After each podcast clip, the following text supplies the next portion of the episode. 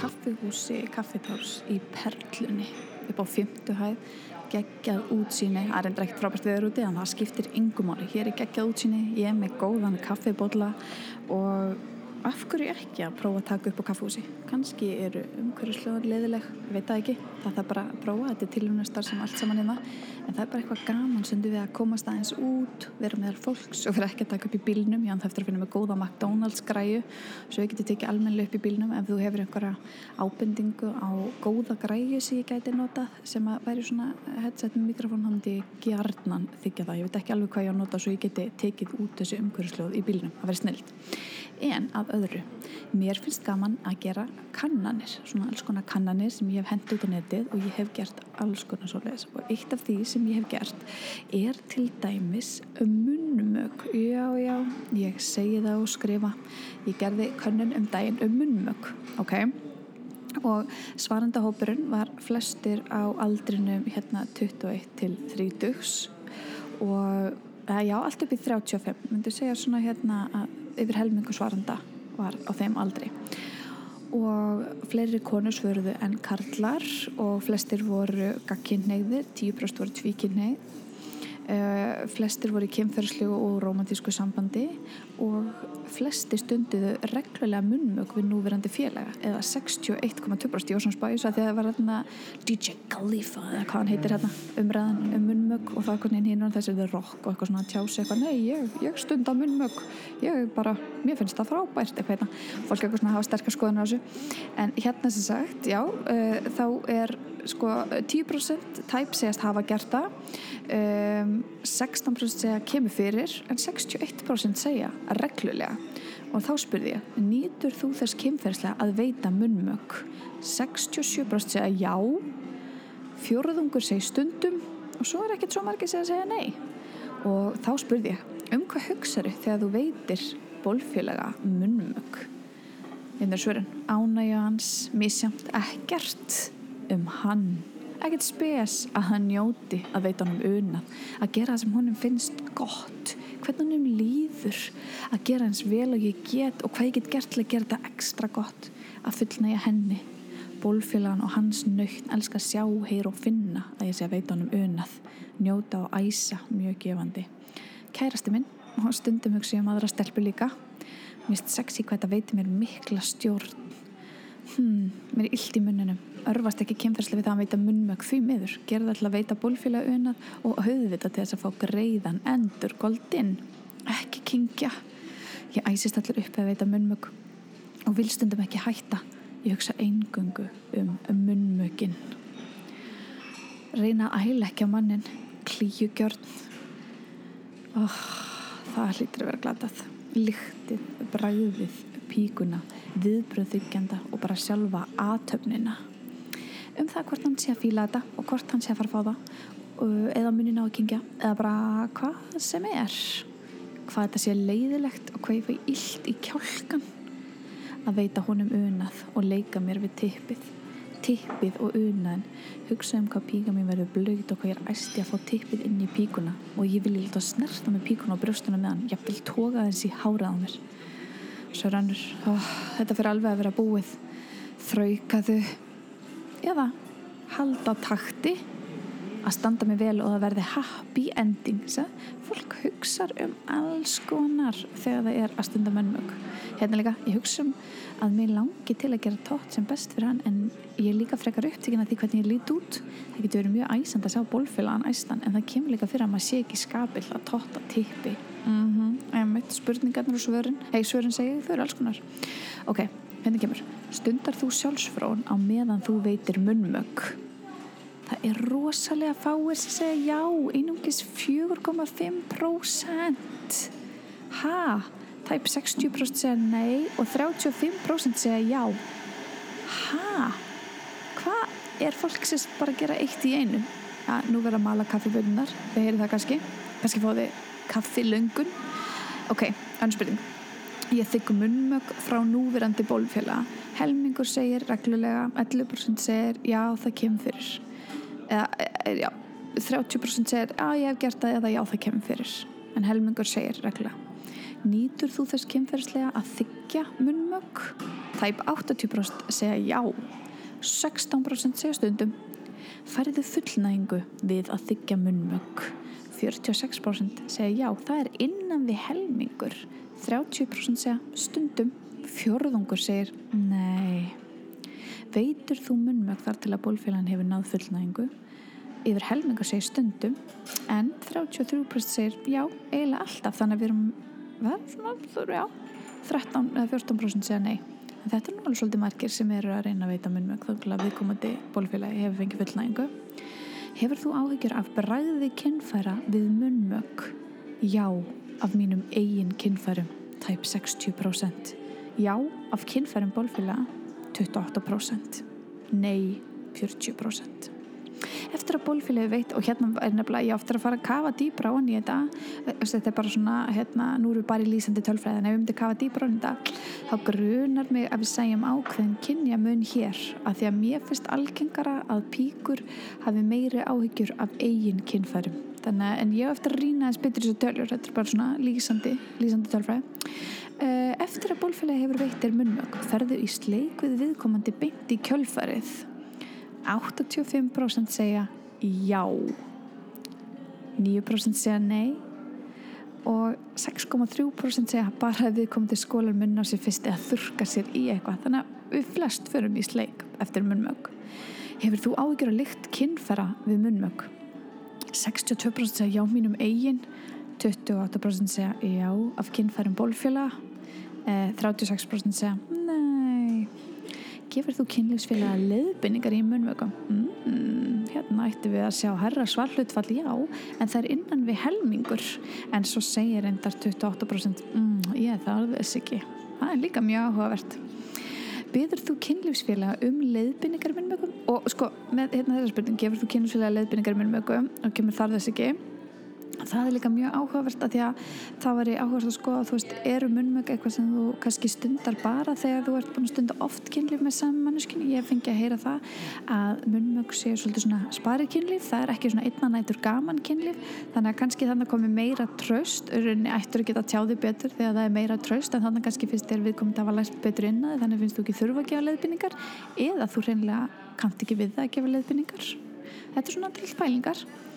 byður þú kynlífsfélag um leiðbynningar í munnmögum tæpur rétt helmingur segir já en 26% segja nei. Og svo er rétt um 20% segja að þau þurfið þess ekki. Hversu mikilvæg hlut af kynlífi er að þykja munnmög frá bólfélag ég var einu sinni hérna fekk spurningu frá ungu manni sem var um þetta að velta þessu fyrir sér þessum með munnmögin og, og hann hérna, hann fannst glatað að hann væri í sambandi þar sem hann fengi ekki munnmög og ég spurði bara ok, þú þarfst að skoða það. Ég menna hvað sem mikilvæg hluti er þetta af kynlífinu? Það er alltaf læg ef þið finnst þetta mikilvæg hluti af kynlífinu en þú getur ekki ætlast til þess af annari mannesku ef þið komandi hefur ekki áhuga á því að veita munnmög og getur ekki ætlast til þess. Þannig að þú er svolítið að gera upp við þér þetta bara, svo ég sletti dílbreykjar í þínu sambandi? Og hann greið var svolítið hugsið við þessu. Ég veit nú ekki hvernig það fór, veit ekki hvort að hann farið úr sambandinu eða ekki eða hvað en hann allan að sagði bara, ég er engin galdra leið afsækja, hvað mér hann sagði, en ekki svona galdra leið til að fá viðkomandi til að stunda munnmögg og ég bara, uh, nei, þú gappar engan eitthvað á limin á þér þú veist, sumfíla þetta og það er ekki og það getur bara verið misand og mistastu stuð og stemmingu og það er bara margir sem spilur á nenni þá komum að þessu. Og já, það er kannski ágitt að taka fram að e, það tóku hérna 1650 manns þátt í konunni 1650 einstaklingar íslenskir það er alveg svolítið stort hlutal hversu mikilvæg hluti af kynlífi er að þykja munnmög frá bólfilla og hérna segir og haldu þér fast hérna segir 69% sem ég fyndin tala, fyndi að skulle lenda í 69 finnst mér, lýsandi kannski veit ekki, en þetta lendir svona. 69 segja þessi mjög eða frekar mikilvægt. Tæp 24% segjast geta lifað án þess en sjáu það, yfir 60% tæp 70% segja þessi mjög eða frekar mikilvægt. Gælur þú við enda þann svo með fingri samlega því að veita munnmög uh, tæp 29% segja já, það uh, kemur fyrir. Uh, þriðjungur segir nei, alls ekki. 12% segist gera það ef hann er beðan um það. Og uh, 20% segja svona, "Nei, ég vil eitthvað ekki. En það er ekki alls ekki, það er bara ég vil eitthvað ekki í munnmögum við tippi. Hvort gleipir þú sæðið eða spýtir því? Aha, stóra spurning sem allir er að býja eftir.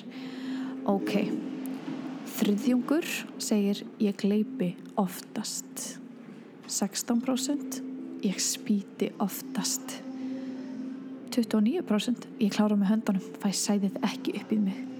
21, 22% það er bara mjög mjög samt þannig að hérna er dreifingin, hún er ekki alveg jafn en hún er svona nokkuð jafn með það hvort að fólk gleipi, spýti eða klára með höndunum.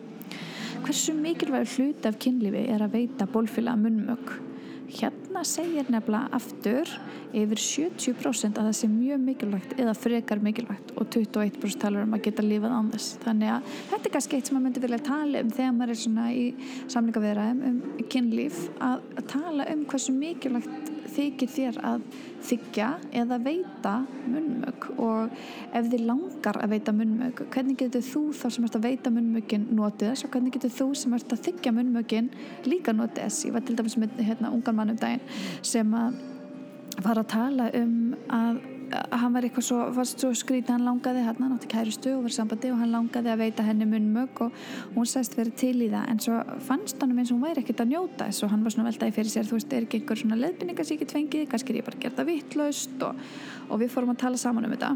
Og mín reynsla er svo sérstaklega af svona yngri konum að þær eru oft mjög órugar með píkonu sinna, þær eru órugar hvernig þær eru á bragðið hvernig það líti út, hvernig lyktin er og þær eiga mjög erfitt oft með að slaka á og bara detta í einhvers konar núvitund og njóta þannig að hérna ég segði að það gæti verið gott fyrir hann að bara hugræst hann svolítið og bara segja beint út við hana ég finnst píkaninn finn, ég finnst þú góð á bragðið þetta er allt í læg, finnst þér þetta gott hvað finnst þér gott hvernig vilt það ég gera þetta? Að ég fara hraðar? Að ég fara hægar?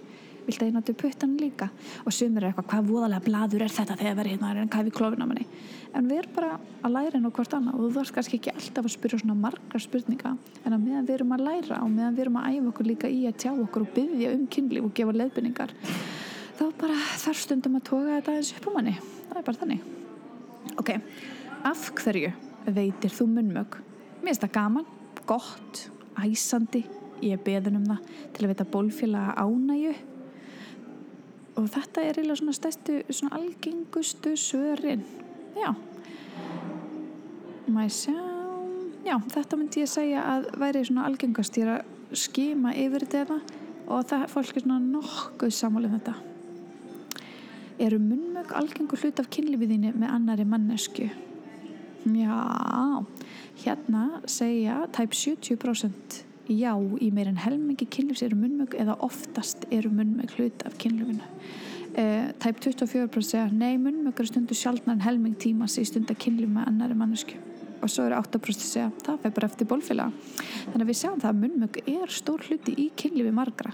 Og það er að mynda að koma hérna það er að koma ný svona latex brók sem heitir My Laurels eða bara Laurels. Og ég með minna að skrifa L-O-R-A-L-S og það eru tvær unga konur minnum mig, frekar neinn, sem er að stopna þetta. Og þetta er sérstaklega svona latex, latex brók drýmdar og vera að klæðast smokk cirka bát, skilju, þetta er meira kannski svona tannleikna dúkur, stöndaldam eða töfrateppi. En allavega, þetta er svona latexbrók sem er með vanilu bræði og hvort sem einhverju einu öðru bræði og þegar það er byrjað að þróa þetta þá voru það reynd að hugsa um þetta sem, sem sagt, fyrir þessar píkur sem eru óurugarvarandi bræð og áferð og útlit og eru ekki að þykja munnmög út af það eru svo óurugar píkunar sem sagt og þessi brók var að tjókst til að leysa það þannig að þú fer bara í brókina og þá við komandi að veita þér munnmögum meðan en uh, þeir sem er hérna sem byggur til þess að brók fengur svolítið svona, hvað segir maður, baklas eða svona, já, það fengur þó, þó nokkra gaggrinni fyrir það að vera valda píkun en það mér er skömm og við þalda þess að það væri eitthvað aðinn og hún ljót og vonda bræðið, þannig að það er rauninni breytta svona markas triksinu sínu og fóru meira að keira út frá því að þetta væri nú meiri svona kynnsjúkdóma veri að það má alltaf ekki gleyma því að í munnmögum geta allir kynnsjúkdómar að smeitast og getur með kynnsjúkdóm í hálsunum og hérna fengi kynnsjúkdóm af því að sleika kynfæri og eða rass. Þannig að veist þetta, þetta er eitt af því sem bara þarf að tala um. Og maður þarf bara að spurja kannski mannskjön sem er í samband með finnst þér þetta gott? Hvernig finnst þér að þykja kynlíf, að gefa kynlíf? Er þetta eitthvað sem hvernig líður þér með þetta? Viltu meiri leiðbynningar, minni leiðbynningar alls svona svona og hérna er gullna spurningin hversu oft ferð þú í stellinguna? 69 guð minn einasti hvað ég er oft spurða þessu. Sko og hérna er bara sannleikurinn.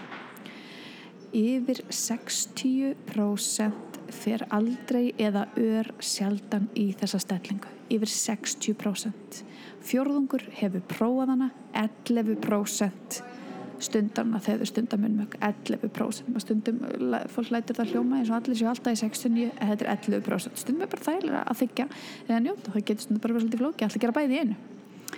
Nú, eru munnmögg algengur hlut af kynlífiðinu í einnar nætur gaman eins og ég sagði á það hérna gæti við nefnilega verið að sjá mun.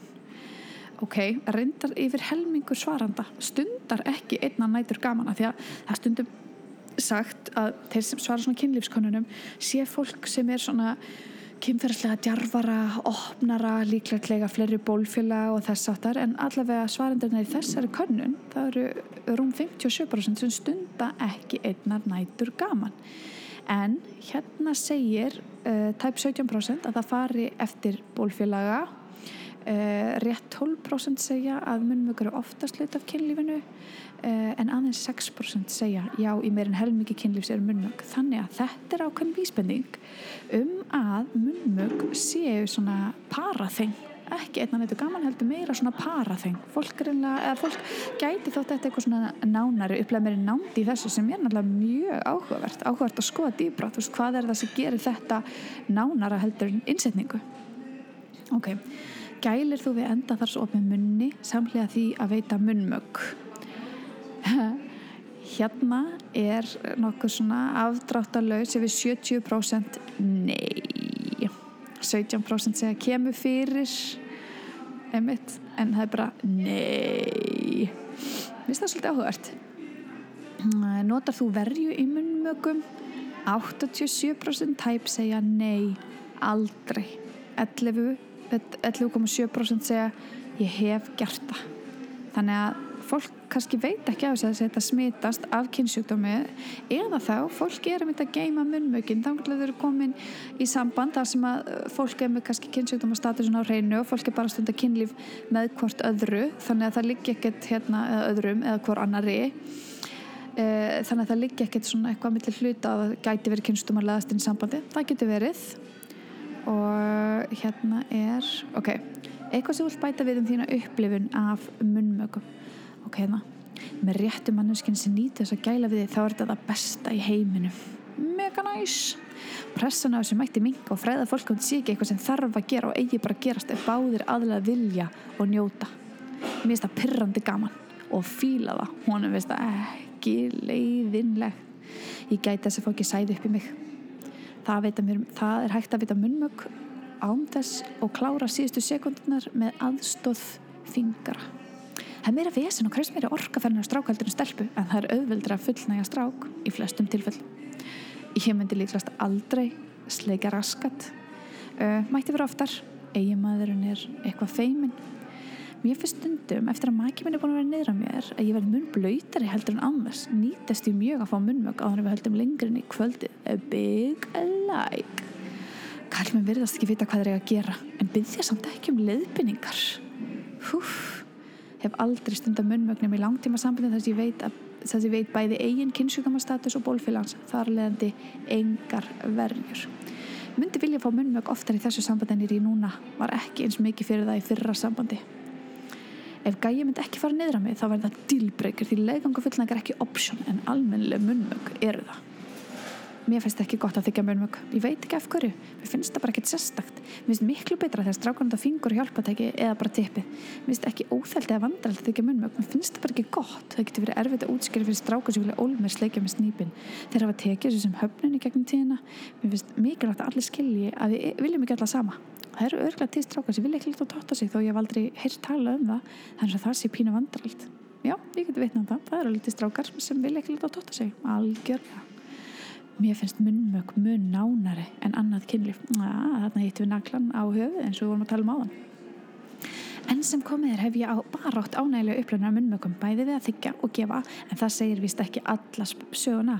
Þegar ég hef spurt um leiðbynningar þegar ég hef verið að veita munnmök og fengið svör og farið eftir um leiðbynningum hef ég alltaf fengið sjálfur meira út úr þeim vegna viðbráð viðkomandi þegar allt hefur tekist vel til. Áfram munnmök! Mér finnst skrítið að ég geti aldrei fengið fullnæðingu við munnmög því að ekki erfitt með fullnæðingunum sjálfa. Það er eins og ég get ekki slakana og vel á sama þá ég sé í sambandi með honum því að hausunum er alltaf að hugsa um hvort hann sé að fíla þetta, hvort ég lykti og svo framvegs finnst ég setja upp akt og þykist bara að fá það. Mm -hmm. Hægt ansið marga stelpur tala um þetta. Mér finnst stundum eins og sem miklu sjálfsæri hlutur að stelpa við til stráku munnmög en öfugt. Ég þóri til dæmis seldan að byggja munnmög vegna hræðslu um að hann vilja ekki. Strákurum pældi held ég ekki mikið í því hvort ég fíla veit hann munnmög þegar hann byggður um það. Kanski það miskilengur, ég, ég veit það ekki.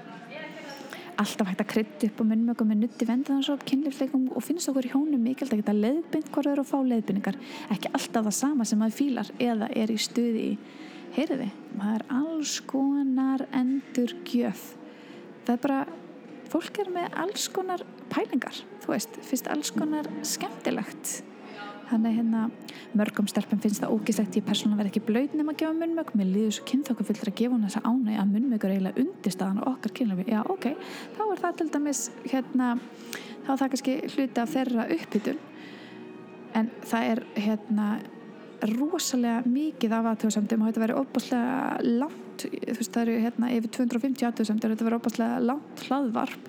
Ef ég ætlaði að fara að lesa þetta allt saman og ég vona að ég sé búin að gefa hérna allavega svona einhverjar hugmyndir. Ha? Eitt segir það hreinlæti, eitt þáttakandi hreinlæti skiptir öll snildan einn það er náttúrulega heilmikið vinna að gefa tótt en ég yfirleitt nýti þess mjög sérstaklega í leik með fyrirvandi kær sem sé það ekki 100% inn á öfugt. En um daginn sá ég á öðrum stráki fyrsta skipti í langa tíma og hann ítti mér endalist niður og vildi halvpartin ríða munnunum mínum klift úr klammend það þarf að stoppa þetta. Það er nokkuð örugleð til að fá mig til að loka munninum allavega já þetta er náttúrulega gaman. Og þetta er náttúrulega ekki heldur einhlega sem finnst gaman að gefa munnmög öðrum finnst gaman að þykja þau. Þannig að hérna, það er bara alltaf að spyrja ekki ákveða ef einhver vill ekki þykja munnmög að við komum til þykja ekki gaman að veita þau. Og öfugt, þetta eru bara þessar klassísku góðu samræður.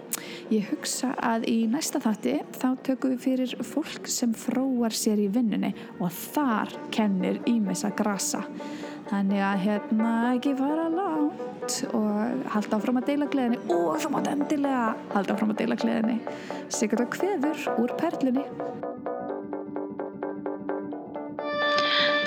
hlusta á dagbúk kynfræðings með mér Sigurður Kynfræðing. Ef þú hefur einhverju spurningar aðtúasemtir eða vilt hreinlega bóka mig í fyrirlestur eða skemmtun þá getur haft sambandum með á samfélagsmiðlum. Ég er á Instagram og Facebook en það er einnig að senda mig tölvupost á sigga.siggadog.is og með þetta er afskaflega væntum að gefa þessum þætti kannski einhverja stjörnur það auðveldar öðrum að finna þáttinn og svona dreifir gleðinni. Við sjáumst að sinni